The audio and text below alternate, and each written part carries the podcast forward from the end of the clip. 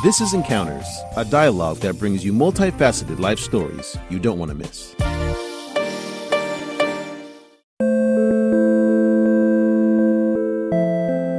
The biggest challenge is that people do not like talking about it because it brings a sense of shame, a loss of face. We can't talk about it with family. I've met executives who've had postpartum depression and said, I cannot tell my husband. And for me, that's heartbreaking because the husband, in my mind, that's your closest relationship. And if you can't share that, it's very difficult. And I think that's the biggest challenge is where do these people turn to to talk about these things? Where is that space and who are the people that they can trust? those constraints is to find that way within those constraints because I understand not everybody can afford a breakdown like me and, and, and not work for a few years. Like I was extremely lucky in my experience and I could also afford the medication and the psychotherapy. But given these constraints, is say, let's acknowledge the constraints and the difficulty but what is that baby step you can take? I don't expect people to, for example, change their jobs immediately or just run off and, and travel for a year. But if that's really what you want to do, how can you set that in motion slowly so that your actions and their implications on others can be cushioned in some ways? I think we cannot live without it. That's how important it is. If we are not playful, we lose the meaning in our lives, we lose the resilience. I think playfulness is so important because it is a way of self discovery, it is a way to for us to be adventurous, to test different things, and to continue having that curiosity for the world. And I think that's where hope comes from.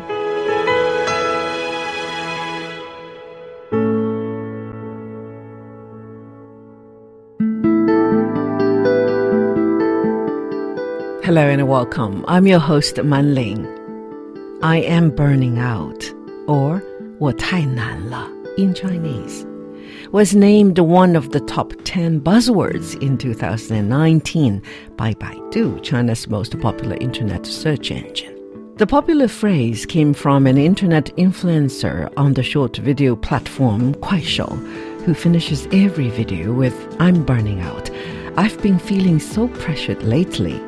It expresses a sense of frustration and helplessness about the pressures of life. Burnout, especially workplace burnout, is very common nowadays.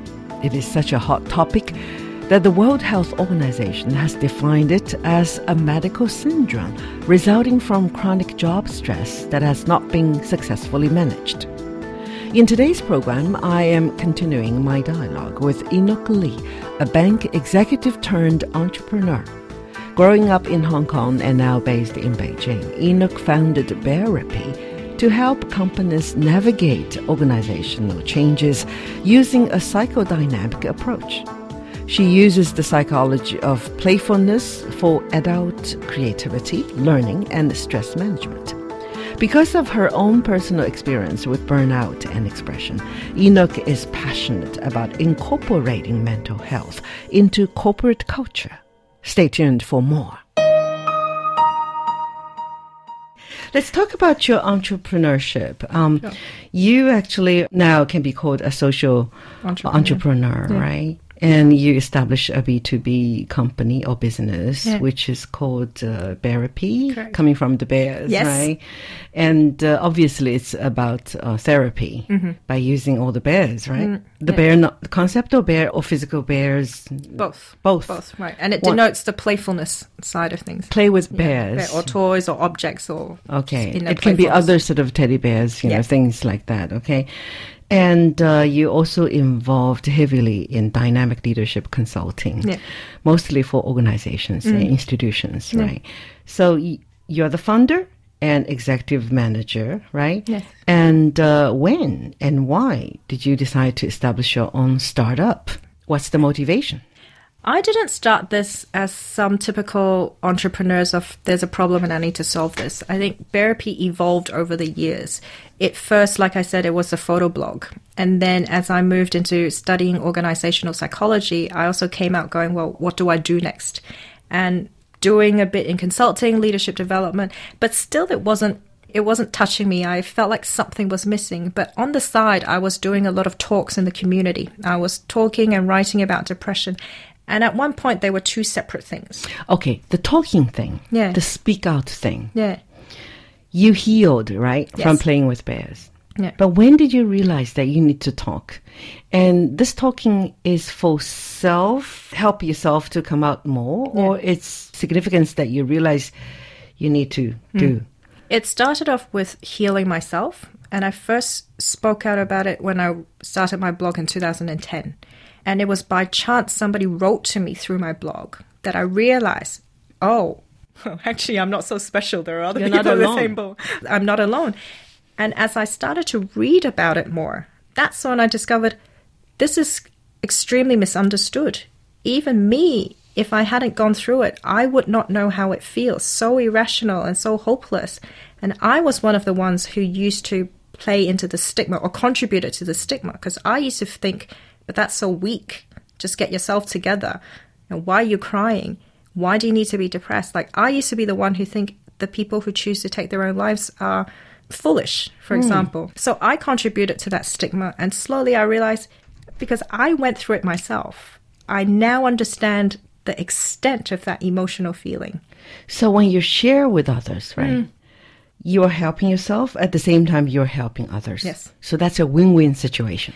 And I think it has also shifted where I think much more now it's helping others and really wanting to mobilize that dialogue and conversation, right? Because I would say I have healed to an extent. I still go through those up and downs, but I have other ways to support myself. Do you have a brick and mortar sort of a shop, you know, studio Hmm. for therapy, or it's on the internet, virtual? Uh, it's much more virtual. It's also at clients' uh, offices. I would love to have a studio at one point where I envision it to, to look like a play museum, Oh, or like where I can really talk about play to people. Are you the investor yourself? Yes, I've invested my own money and my own time over the years. Are you making profit? Not at the moment. Okay, it's and still we- in the building. If we look at, and especially if we look at profit in terms of how much energy I've put into it, right? Because it has built over the years. It's only the last 12 months I started to build a team as well, which I say I will switch from doing this on my own because I can't do all of it. I don't know it all. And there's much more demand now to say I'll build a team and switch to my entrepreneur identity as well. And Bearapy, the name is your creation? Your own No, creation? actually, I should give Your credit to my husband. See?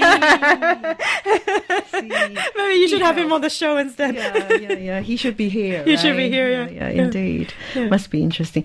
And uh, what do you want to achieve? You know, through therapy, through consulting, Yeah. and who are your targeted customers? Mm-hmm. Our mission is quite ambiguous. Our mission is to make the world mentally healthy. But to do that, we can't do that That's a big go. slogan. It's a big slogan. I think it also motivates me to say there's always much more to do.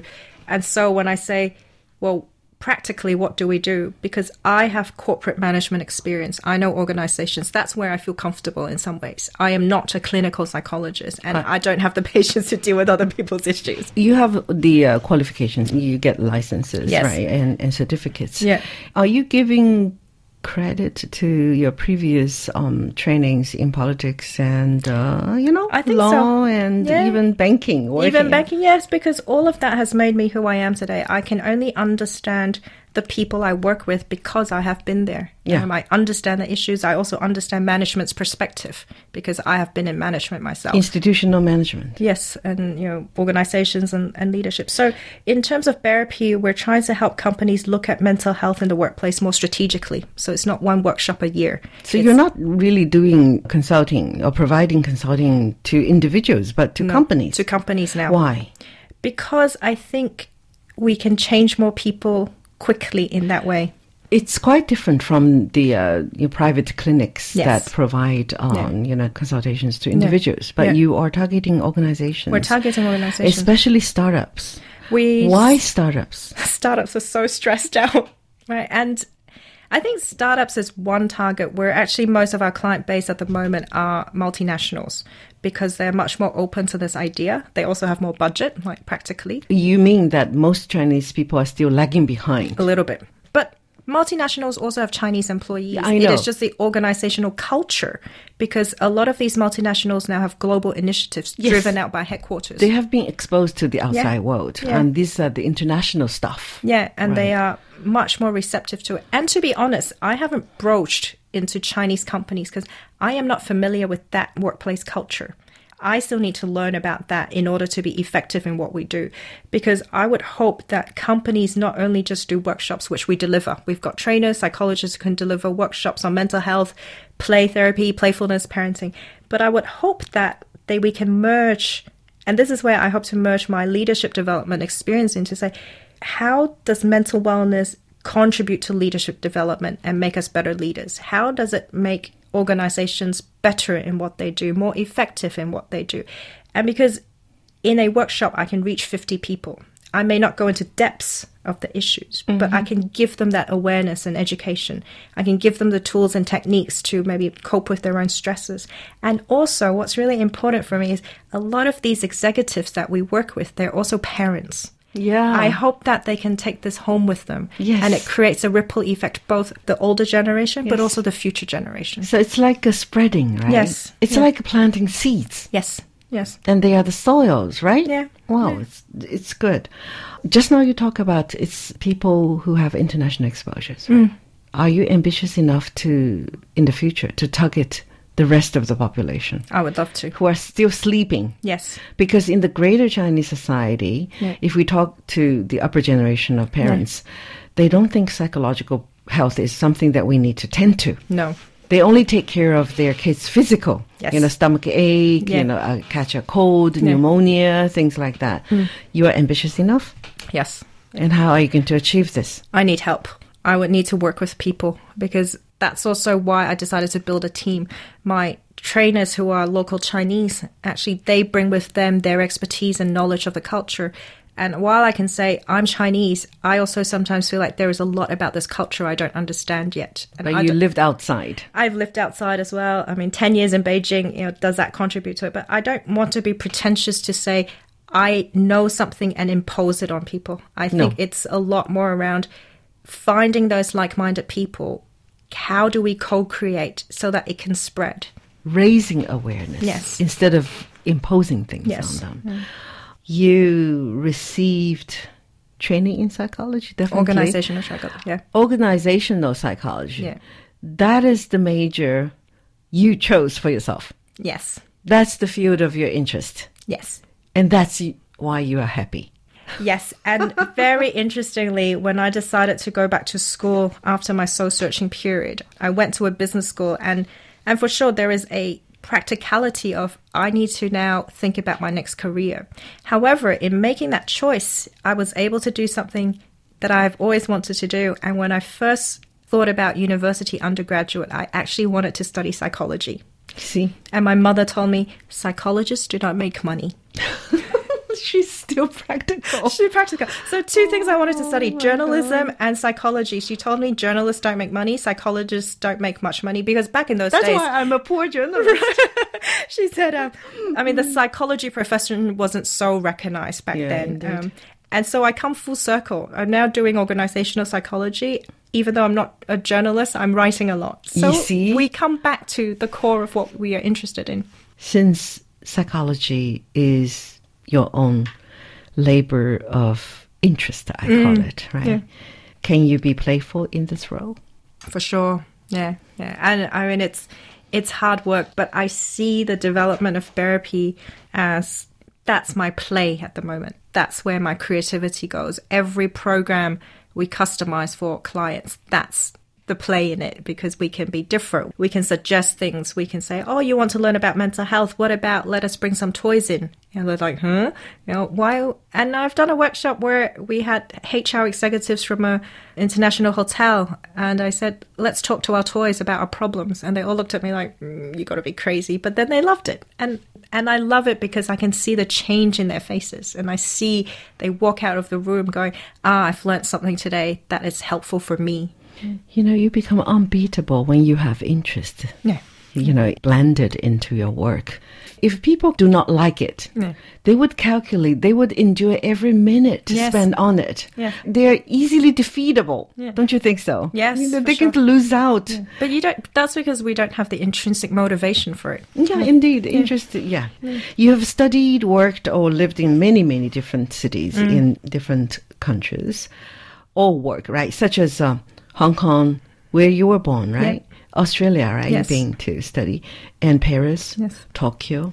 London, and here in the Chinese mainland. Are there any differences in awareness and attitudes towards mental health? Mm. If there are any, can you specify? It is slightly difficult to compare because when I was in these different cities, it was a different time. However, what I know of these cities now, especially, for example, if we compare UK and Australia, which are very advanced in the conversation Western. of mental health, Yes. they have done a lot from even the government pushing the dialogue. Australia has very good NGOs and free support helplines. They do a lot of research. They are also the ones who pioneered mental health first aid training. And then UK has adopted it. Canada is also very far ahead in this dialogue. So, have, of the developed nations. most of the developed nations, they have a whole commission on workplace mental health in Canada, for example. But Japan can also be considered as a developed nation, right? Yeah. But Japan is located in the eastern part of Asia. Yeah. Any difference between So Japan, because of Yeah. geography? I mean, Yeah. The difference is, I think the way they talk about it seems to be quite hush hush. Japan has one of the highest suicide rates in the See? world. And the government actually has done a lot, but they don't talk about it as much as the Western countries promote theirs. Japan has some of the leading research and psychiatrists in the whole dialogue of workplace mental health. You know, some of the Asia Pac conferences in the last year was hosted in Tokyo. And I think I read an article where because a lot of people try to tempt to take their own lives in the train stations. The government has also tried to instill different calming music, um, help stations, different lighting to try and help people alleviate that mood at that moment. The difference is they may not be all over the media about it. so Japan is different. Japan has its own character, Yeah. like you said, uh, organization sort of uh, Yes. dynamics, right? Yes, yes. Do you think if there's a way out for Japan, they Yeah. need to change the culture, the, think so. the personality? I think thing? so. And I think organizations in Japan, given my experience, my short ex- few years working there, I think it needs to be something top down because of such respect to authority and leadership. If the boss says this, there's a higher chance that they will actually leave work early. But if the boss is the one staying in the office until midnight and then going out for drinks and sake with the employees, then for sure it's not going to change in the organization. Talking about Japan, where both both countries, we and you know China and Japan are in Asia. Yeah. Any similarities and differences between we and them? I do think we are very respectful to seniority. The same. Similar, and also in Singapore, where I work a lot now. Yeah. Um, there is the aspect of respect, and then there is also taking that into extreme of like overly obedient and compliant in some ways. And also, I feel like there is a lot of dependence on the leadership, as in the leader needs to tell me what to do. So that's why it makes us less creative. In some right? ways, less perhaps- independent thinking. Yeah. Right. It's good and bad. Yeah. Everything has two sides, right? yeah. Two coins. What are some of the mental health challenges you've faced here in China while working here? The biggest challenge is that people do not like talking about it because it brings a sense of shame and a Stigma loss of face. still. Yeah, a loss of face. We can't talk about it with family. I've met executives who've had postpartum depression and said, I cannot tell my husband. And for me, that's heartbreaking because the husband, in my mind, that's your closest relationship. And if you can't share that, it's very difficult. And I think that's the biggest challenge is where do these people turn to to talk about these things? Where is that space and who are the people that they can trust? I try to introduce some um, consultants to friends that I think they have problems. They went for only one or two sessions and stopped. Yeah. And I felt I cannot impose things on No. them. I thought maybe they think the money is not worth because it's quite expensive. Yes. At least 1000 for 1 hour Yeah. nowadays here in China. We cannot haste in this field, right? Whom do you think are the most vulnerable in the Chinese society. You actually did a lot of speeches, writings, and uh, internet sort of um, exposures, talking with different groups of people. Yeah. Among them, women Yes. are one of the group people you Mm. addressed most about. Why women needs most help from you? I'm actually not sure they need most help from me, but I, in some ways, they feel much more accessible because they will and they're looking for spaces to share. So when we work in workshops, they want to share, they want to tell us their stories. I think working with men, and this is a complete stereotype, it feels it takes longer before they may open up. Do you think women are easier to open up than men? They are more willing to open up and speak out. I think we women do talk a lot more. We are talkative. We're very talkative, and so when given the opportunity, we will talk. Mm-hmm. And and actually, I think the harder challenge is is reaching men, which is why I, I worked on an ebook, which was an interview with eight men. For free, right? Yes, for free, and I don't want people What's needing the to sign up. that? It's called "Men Do Get It." Men do, get, it. and it's, it's a play on the words where men do get it in the sense of men also do get stressed out that Also they also feel depression, right? vulnerable and depression but they also do get it in the sense of they can also Understand. think about these things right Okay. And it's eight men some chinese but some foreigners who live in china and to for them to talk about their experience working in organizations in china and how they deal with it in their sense and So that means men are not immunized. no not at all And men, you can understand what's going on. Ah, Yeah, that's yeah. interesting. Men And- do get and it. I have found some conversations with men very deep and connected. And I am not sure I can say professionally who is the most vulnerable because depression, anxiety does not choose and does not discriminate between age, gender, nationality. No, It's wealth. sporadic. You know, it, It's it can happen. It's like a cold. It can Yeah, happen yeah, to yeah, you. yeah, It can yeah, happen to me. indeed, Indeed. And um, how do we help those in need properly? Because sometimes we want to interview some of the people who Yeah. got that depression thing, Yeah. but it's so difficult for us to ask questions. Yes. What to ask? Yeah. How to show sympathy. Yeah. Even friends, we have friends with the problem. Yeah. How can we access them and how can we be of help to them? Yeah. I think if we can think about it in a way where we are creating a holding space of empathy and compassion for them to express themselves. Because I think sometimes as friends, we try to give advice, we want to try and solve their issues.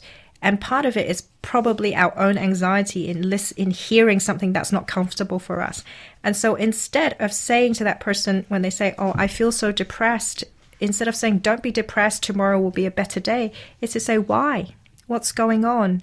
Would you like to talk? Do you want to share with Do me? Do you want to share? How much do you want to share?" And just let them talk, and then say, and and it's also very important. I think as a friend, we need to take care of ourselves because some of these could drag us down Yes. and to say something along the lines of i've heard you i feel for you it is also not my professional training to help you solve these things would you like me to help you go see a doctor This is also my question, since you mentioned that some can drag you down too, right?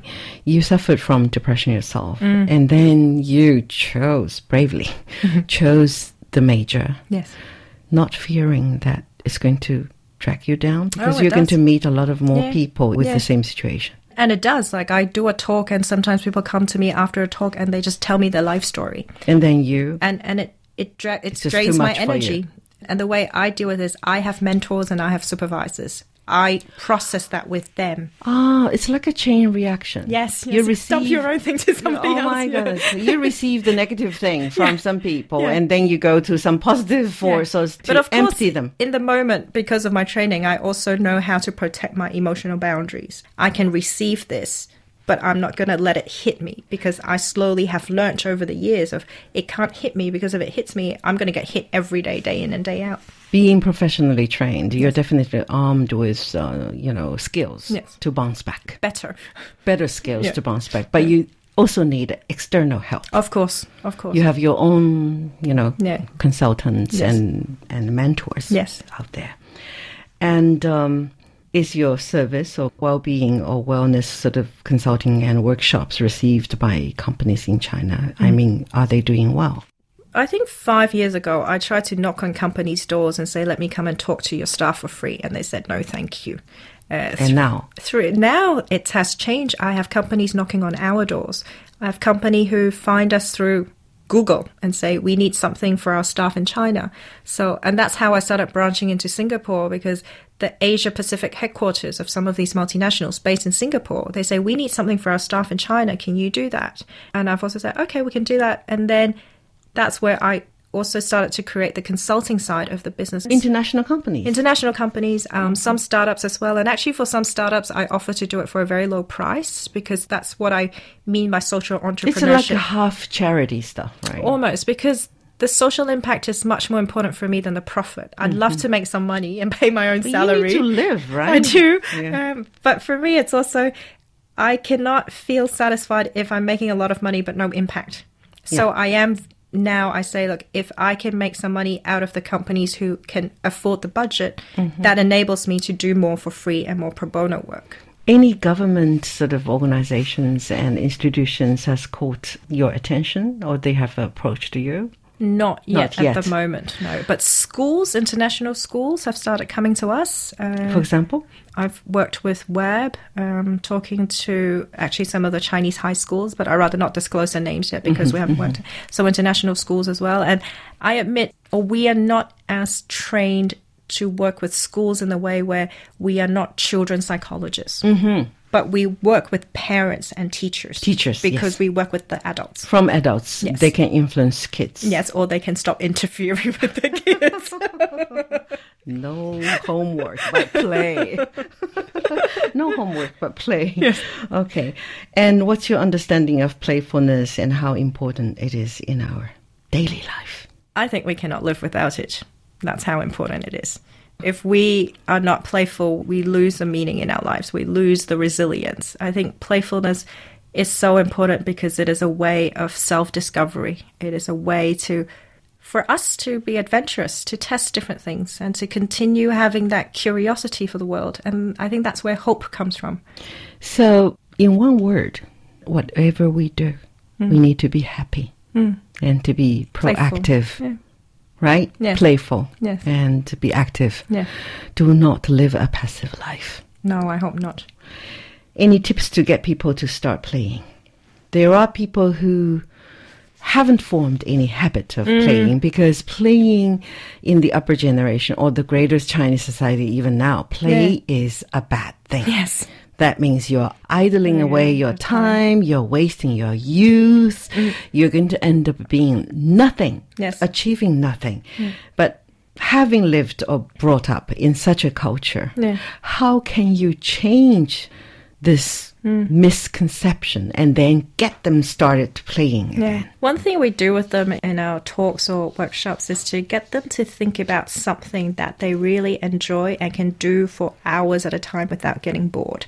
And it's not so much the activity, but we try and get them to grasp the feeling. How does it feel to be playful? Is it to be relaxed? Is it to be super fun and energetic? Like, what does it mean for them? And through that feeling, we can say, well, how can you recreate them? And we guide them. And this was a mistake I make in the beginning. In the beginning, I thought, oh, everybody can find out for themselves. But now I understand they need some guidance. So we also give them some theory of play. We guide them. Do you like to play on your own? Do you like to play with people? Why? Why not? Is it games? Is it something structured? Is it daydreaming? Is it writing? And we give them their options and we help them explore for themselves what it means to them.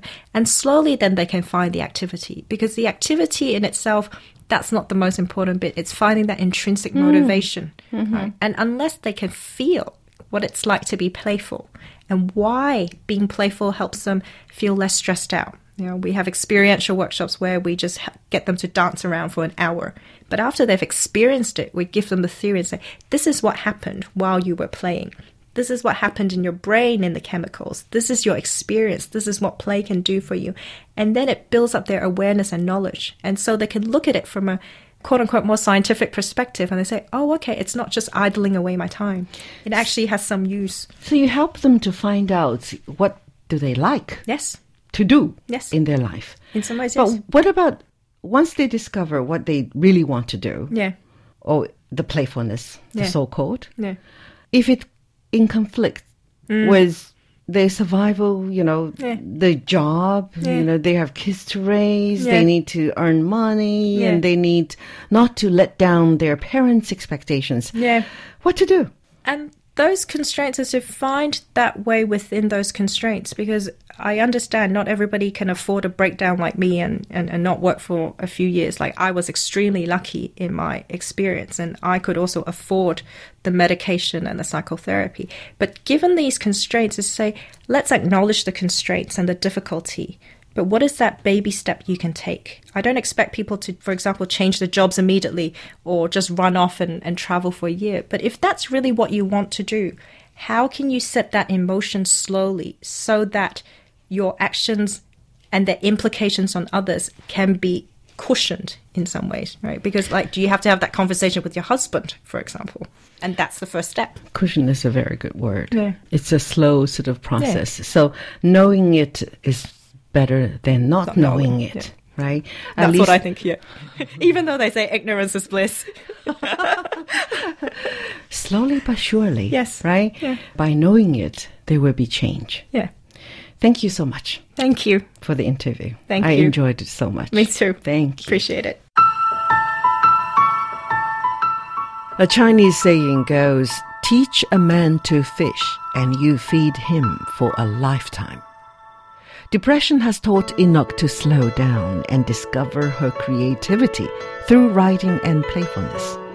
As a result, she created a Bearapy, which she intends to bundle with books, workshops, and consulting to free people from burnout and raise awareness in society of mental well-being. And that's the end of our show. I'm Manling. Thank you for joining me. Be sure to visit chinaplus.cri.cn and look for encounters, where you will find other episodes of the show, along with Manling's journals, which has writings about our interviews.